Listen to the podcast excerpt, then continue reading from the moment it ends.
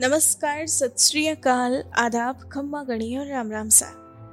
कहानियों के इस खास कार्यक्रम में दोस्तों आप सभी का एक बार फिर से स्वागत है। आज हम आपके लिए लेकर आए हैं दोस्तों डॉक्टर अल्पेश कोठारी की ज़िंदगी की कहानी, जो आप सभी को एक नई प्रेरणा देने का काम करेगी। इससे पहले कि हम इनसे मुलाकात करें, आइए इनसे जुड़ी कुछ खास जानकारी आप सभी के साथ साझा कर लें। आपको बता दें, डॉक्टर अल्पेश कोठारी, उदयपुर के आरएनटी मेडिकल कॉलेज में, जनरल सर्जरी डिपार्टमेंट में बतौर असिस्टेंट प्रोफेसर कार्यरत हैं और अपनी सेवाएँ दे रहे हैं। ये मूल रूप से दोस्तों ऋषभदेव गाँव के रहने वाले हैं। इन्होंने अपनी प्रारंभिक शिक्षा ऋषभदेव से ही पूरी की और उसके बाद आगे की पढ़ाई के लिए ये उदयपुर आ गए। और अपने पिता का सपना पूरा करने के लिए चिकित्सा क्षेत्र में अपनी पढ़ाई को जारी रखा और अच्छी शिक्षा प्राप्त करने के बाद अपने पिता के सपने को पूरा करने के लिए चिकित्सा क्षेत्र में प्रवेश कर अपने करियर को आगे बढ़ाया। आपको बता दें, इनके पिता भी चिकित्सा क्षेत्र में काम कर बेहतर चिकित्सा सेवाएँ प्रदान करना चाहते थे। लोगों की मदद करना चाहते थे, लेकिन कुछ पारिवारिक और आर्थिक मजबूरियों के चलते वो ऐसा नहीं कर सके। लेकिन दोस्तों, पिता ने अपने बेटे को इस क्षेत्र में आगे बढ़ने के लिए प्रेरित किया और अच्छा पढ़ाया लिखाया। आपको बता दें, जब ये अपने पिता का सपना पूरा करने के लिए उदयपुर आए, तब इन्हें कुछ परेशानियों का सामना भी करना पड़ा।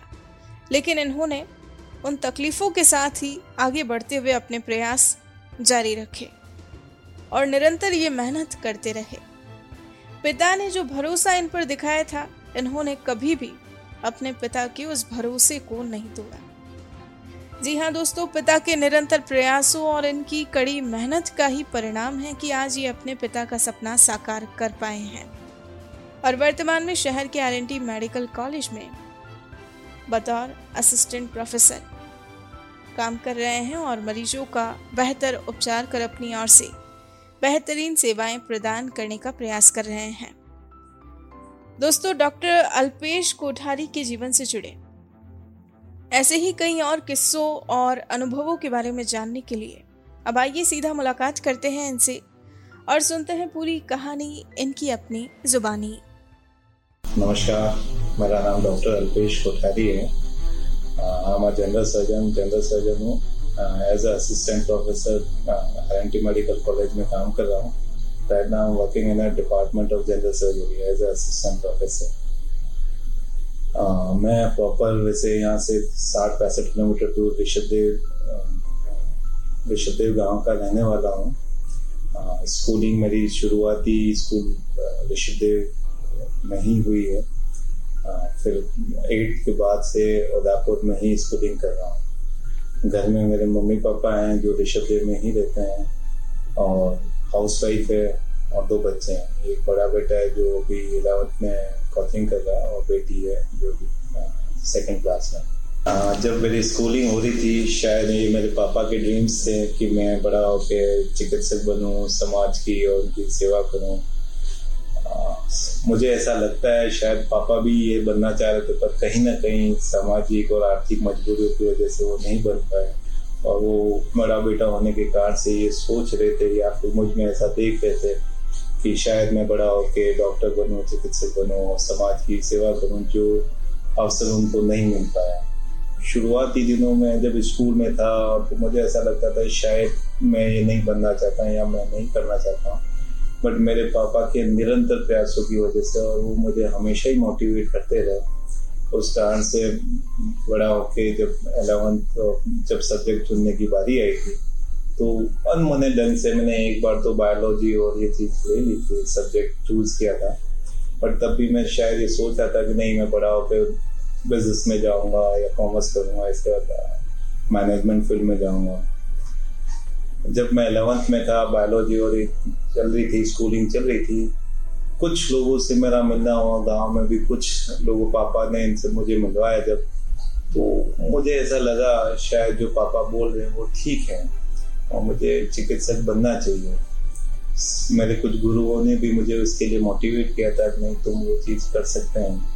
और आप अगर चिकित्सक बनेंगे तो समाज की कुछ बेहतर ढंग से सेवा कर पाएँगे।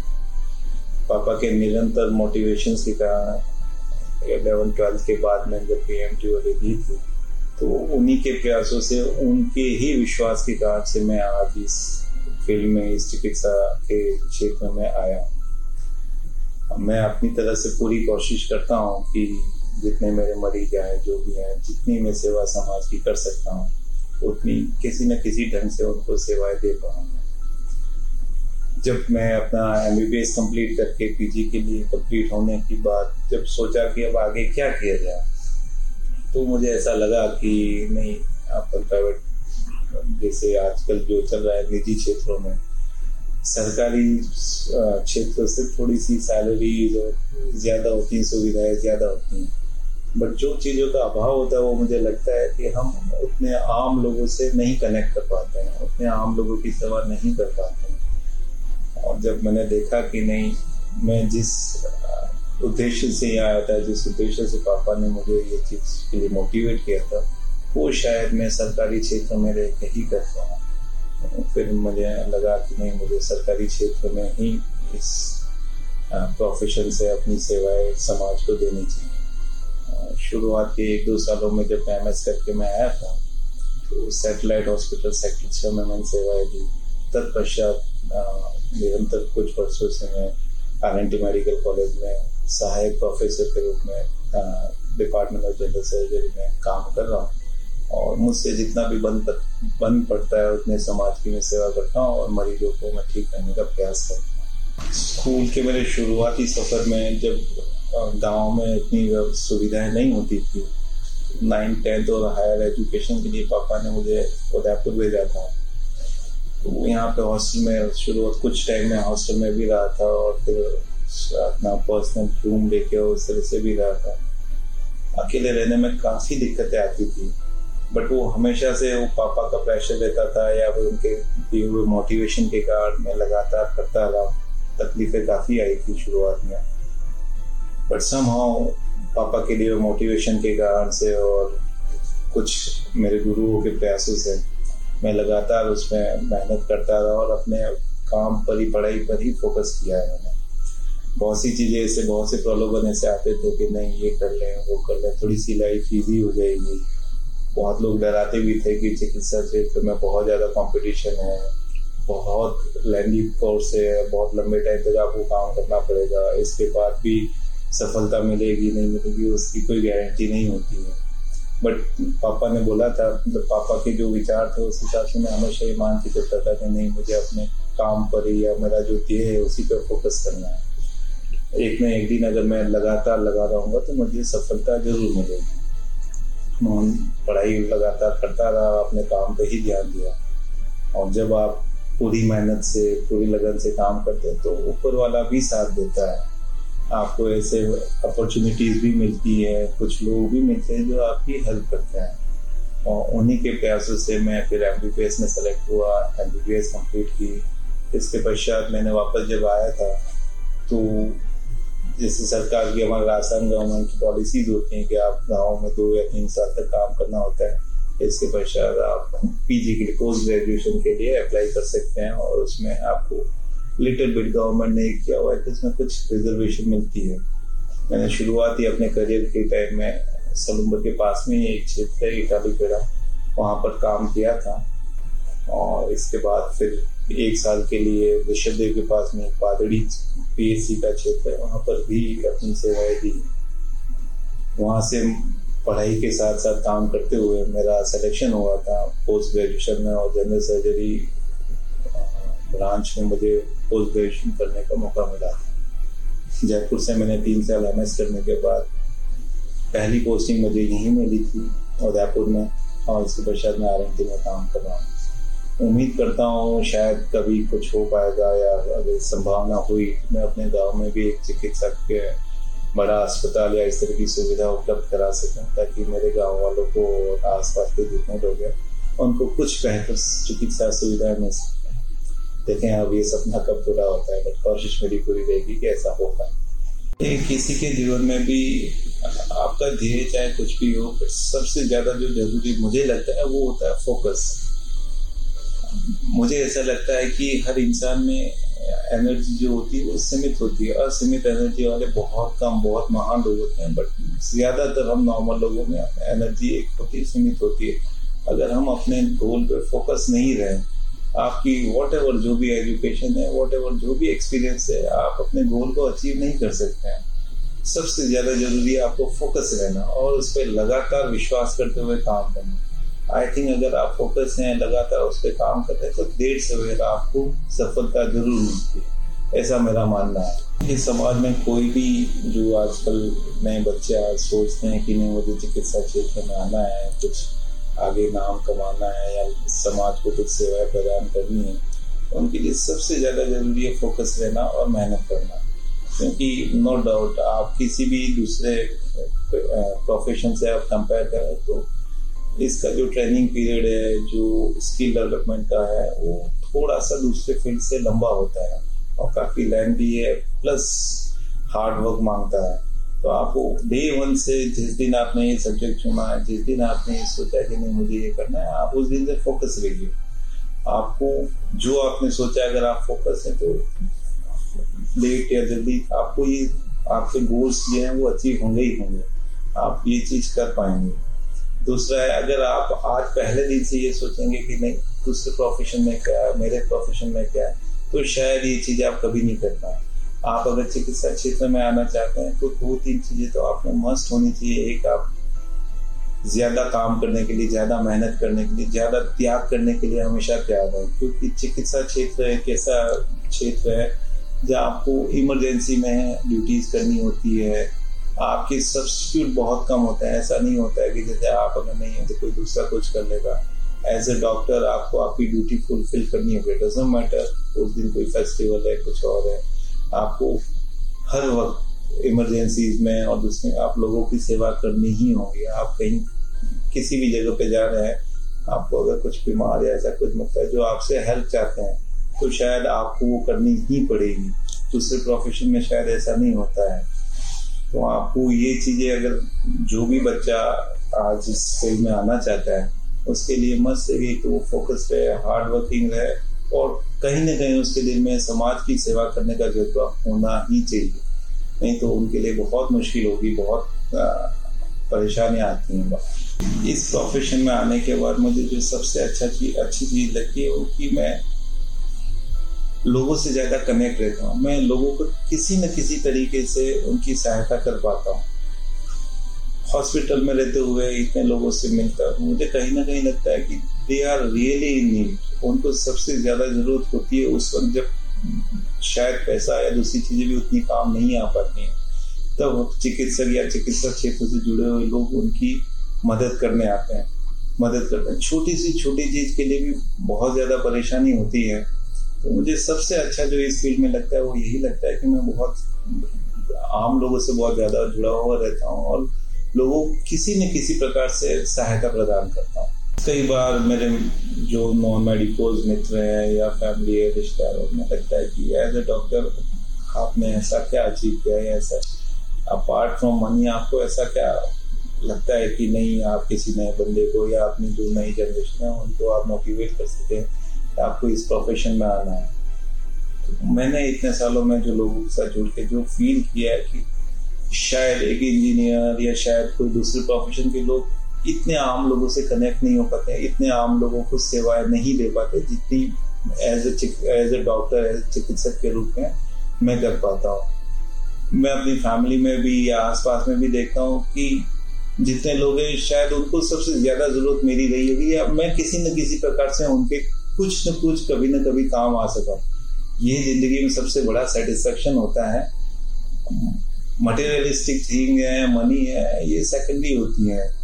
मेरा पर्सनली ये मानना है कि आप जितना लोगों के काम आते हैं, वो सबसे ज़्यादा, सबसे बड़ा सेटिस्फेक्शन होता है लाइफ में। इस प्रोफेशन में आने के बाद टाइम के साथ एक्सपीरियंस के साथ लीड करना सीखा हूँ, लोगों के साथ डील करना सीखा हूँ, एक पूरी टीम के साथ कैसे काम किया जाए, किन लोगों से किस तरह से बिहेव किया जाए ताकि वो अपना आउटपुट मैक्सिमम दे सकें, ये एक्सपीरियंस ही सीखा हूँ।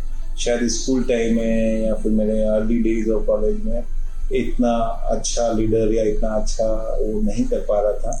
बट टाइम के साथ एक्सपीरियंस के साथ जैसे जैसे लोग आते गए और कारवा बढ़ता गया, उस हिसाब से मैं आगे एज ए लीडर उनको कुछ अच्छा करने के लिए मोटिवेट कर पाता हूँ और अपने मैक्सिमम देने के लिए मोटिवेट करता हूँ। मेरा बचपन ऋषभ में ही बीता है, वहाँ अर्ली डेज़ स्कूलिंग सब वहीं हुई है। जैसा आजकल के गाँव और पहले के गाँव बहुत डिफरेंस हुआ करता था। तो वो गाँव एक्चुअल में गाँव हुआ करते थे। तो खेलना, कूदना और ये काफ़ी हुआ करता था। बहुत बेसिक से फैसिलिटीज़ हुआ करती थी गाँव में। कई बार पापा को इनको चिंता रहती थी कि बेटा इतना खेल कूद रहा है, पढ़ाई में ध्यान नहीं है, डांटा करते थे।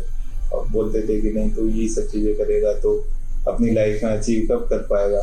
बट मुझे ऐसा लगता है कि शायद वो बचपन का खेला हुआ, लोगों के साथ काम किया हुआ, आज की मेरी प्रोफेशनल लाइफ में काफ़ी हेल्प कर रहा है। ये छोटी छोटी चीज़ें हैं जो मुझे अब सिखाती है कि लोगों के साथ कैसे कम्युनिकेट किया जाए, कैसे उनके साथ एक टीम बना के काम किया जाए। बचपन में ऐसे गाँव में बहुत से खेल हुआ करते थे जिसमें टीम की ज़रूरत होती थी और अब बच्चे खेला भी करते थे।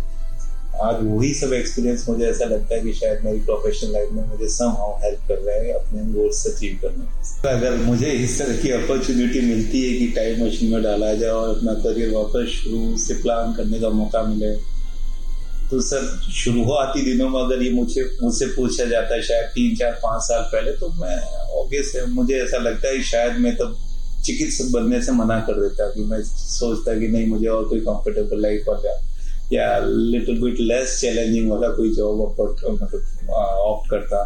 बट आज इस स्टेज में मेरी लाइफ में मुझे ऐसा लगता है, अगर मुझे फिर से शुरुआत करने का मौका मिले, तब भी मैं फिर से एज ए चिकित्सक ही काम करना चाहूँगा। मैंने जैसे बताया कि इस प्रोफेशन में मुझे सबसे ज़्यादा सेटिस्फेक्शन जो मिलता है, वो मैं सम हूँ अपनी सोसाइटी का किसी न किसी वे से उनके काम आता हूँ। मुझे ऐसा लगता है कि मैं शायद लोगों की मदद दूसरे प्रोफेशन से ज़्यादा कर पाता हूँ। यही मेरे लिए सबसे बड़ा सेटिस्फेक्शन है और यही मुझे ऐसा लगता है कि यही चीज़ मुझे बार बार वापस से चिकित्सक बनने के लिए मजबूर करेगी या मेरी इच्छा होगी कि मैं एज ए चिकित्सक यही काम करूँ। और कहीं ना कहीं मैं अपने बेटे के लिए भी ये चाहता हूँ कि नहीं, वो भी इस प्रोफेशन में आए, उसी तरीके से काम करे या मुझसे बहुत बेटर वे से और अच्छे से काम कर सके। होपफुली वो इस चीज़ को ऑफ़ करे, देखें कैसे क्या रहता है। रिसेंटली अभी कोविड का जो प्रकोप था लास्ट टू थ्री ईयर से हमारे इंडिया में और वर्ल्ड वाइड काफ़ी उसमें चेंजेस नहीं। इस कोविड के महा प्रकोप ने ऑलमोस्ट सभी लोगों को कहीं ना कहीं से प्रभावित किया है।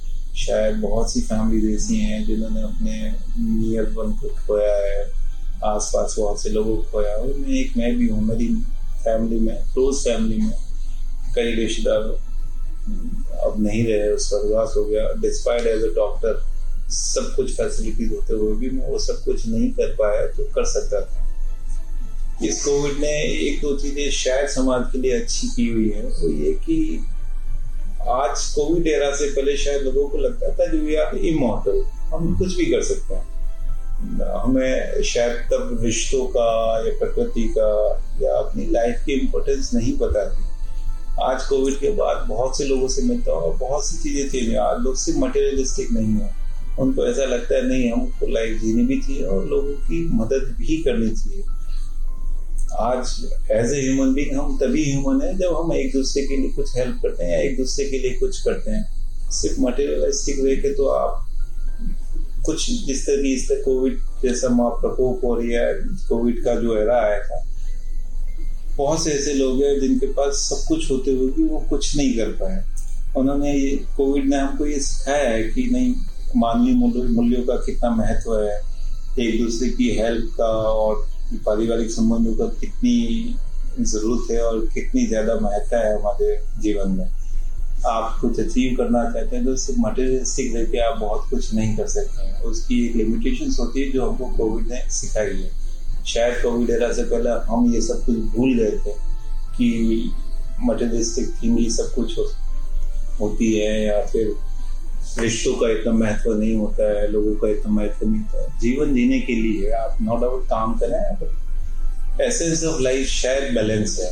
वो बैलेंस जो हमसे मिस हुआ था, वो शायद कोविड एरा ने हमको सिखाया। फन के लिए लेजर के लिए मैं अपने दोस्तों के साथ आउटिंग पे जाना बहुत पसंद करता हूँ। मुझे वैसे जो उदयपुर में रहता हूँ और शायद हर उदयपुराइट्स को नेचर से थोड़ा सा प्यार होता है। मेरी जो सबसे फेवरेट एक्टिविटी है, मैं अपने दोस्तों के साथ आउटिंग पे जाना पसंद करता हूँ। आसपास उदयपुर में बहुत सी जगह ऐसी है, जहाँ घूमना नॉर्मली पसंद होता है। और एक पर्सन जो मेरा फेवरेट स्पॉट है उदयपुर में, वो फतेह सागर है कभी मन नहीं लगता है। तो दोस्तों के साथ वहाँ जाके थोड़ी देर बैठना तो काफ़ी रिफ्रेश फील होता है। नॉर्मली मैं फ्री टाइम में दोस्तों के साथ बातें करना, घूमना और कुछ जो होती हैं बुक्स इंस्पिरेशनल वो पढ़ना पसंद करता हूँ। मैं अपने दोस्तों को मित्रों को आ, मेरे स्टूडेंट्स हैं उन सबको मैं एक बात कहना चाहता हूँ कि ज़िंदगी में जितनी भी मुश्किल आए आप लगातार उस पर चलते रहिए क्योंकि मुश्किलों से घबराना नहीं है आप लगातार अपने काम पे फोकस रहिए और काम करते रहिए। गीता में एक श्लोक भी है कर्मंडे व अधिकार माँ फलेश अर्थात है आपको अपना काम करते रहना है फल की चिंता किए बगैर। अगर आप अपना काम करते रहेंगे तो निश्चित ही देर से देर आपको आपकी सफलता मिलेगी। इसे समाओ से कनेक्ट करता एक सॉन्ग भी है जो मैं डेडिकेट करना चाहता हूँ। वो इस प्रकार रुक जाना नहीं तो कहीं हार के काटो पे चल के मिलेंगे राहें बाहर के। ओ राही ओ राही ओ राही ओ राही। मैं दिल से वर्क मोप को दिल से धन्यवाद देना चाहता हूँ उन्होंने इस तरह की इनिशिएटिव्स की हुई हैं। जैसे क्या हम जैसे आम लोग जिन्होंने अपने लंबे टाइम तक अपने काम करके कुछ समाज को देना चाहे उम्मीद करता हूँ इससे काफ़ी लोग इंस्पायर होंगे, काफ़ी लोगों को मोटिवेशन मिलेगा। नहीं, आम लोग भी इस तरह से काम करते हैं, लगातार अपने काम पर फोकस करते हुए कुछ कर पाए। ये आपकी बहुत ही अच्छी इनिशिएटिव है, ताकि क्या आम लोगों में एक जागरूकता भी फैले और उसमें मोटिवेशन रहे कि नहीं, आप लगातार काम करते थे समाज के लिए कुछ कहें। समाज निश्चित ही आपको पहचान देगा और उसको अप्रिशिएशन करेगा। थैंक यू दोस्तों, आपको अगर हमारी कहानी पसंद आई हो तो आप हमें पॉडकास्ट पर ज़रूर फॉलो करें लाइक करें और तुरंत ही सब्सक्राइब करें। और अगर आप हमसे जुड़ना चाहते हैं और अपनी कहानी को भी बयां करना चाहते हैं तो हमारा मेल आईडी है support at the rate W O R K M O B workmob dot com नमस्कार।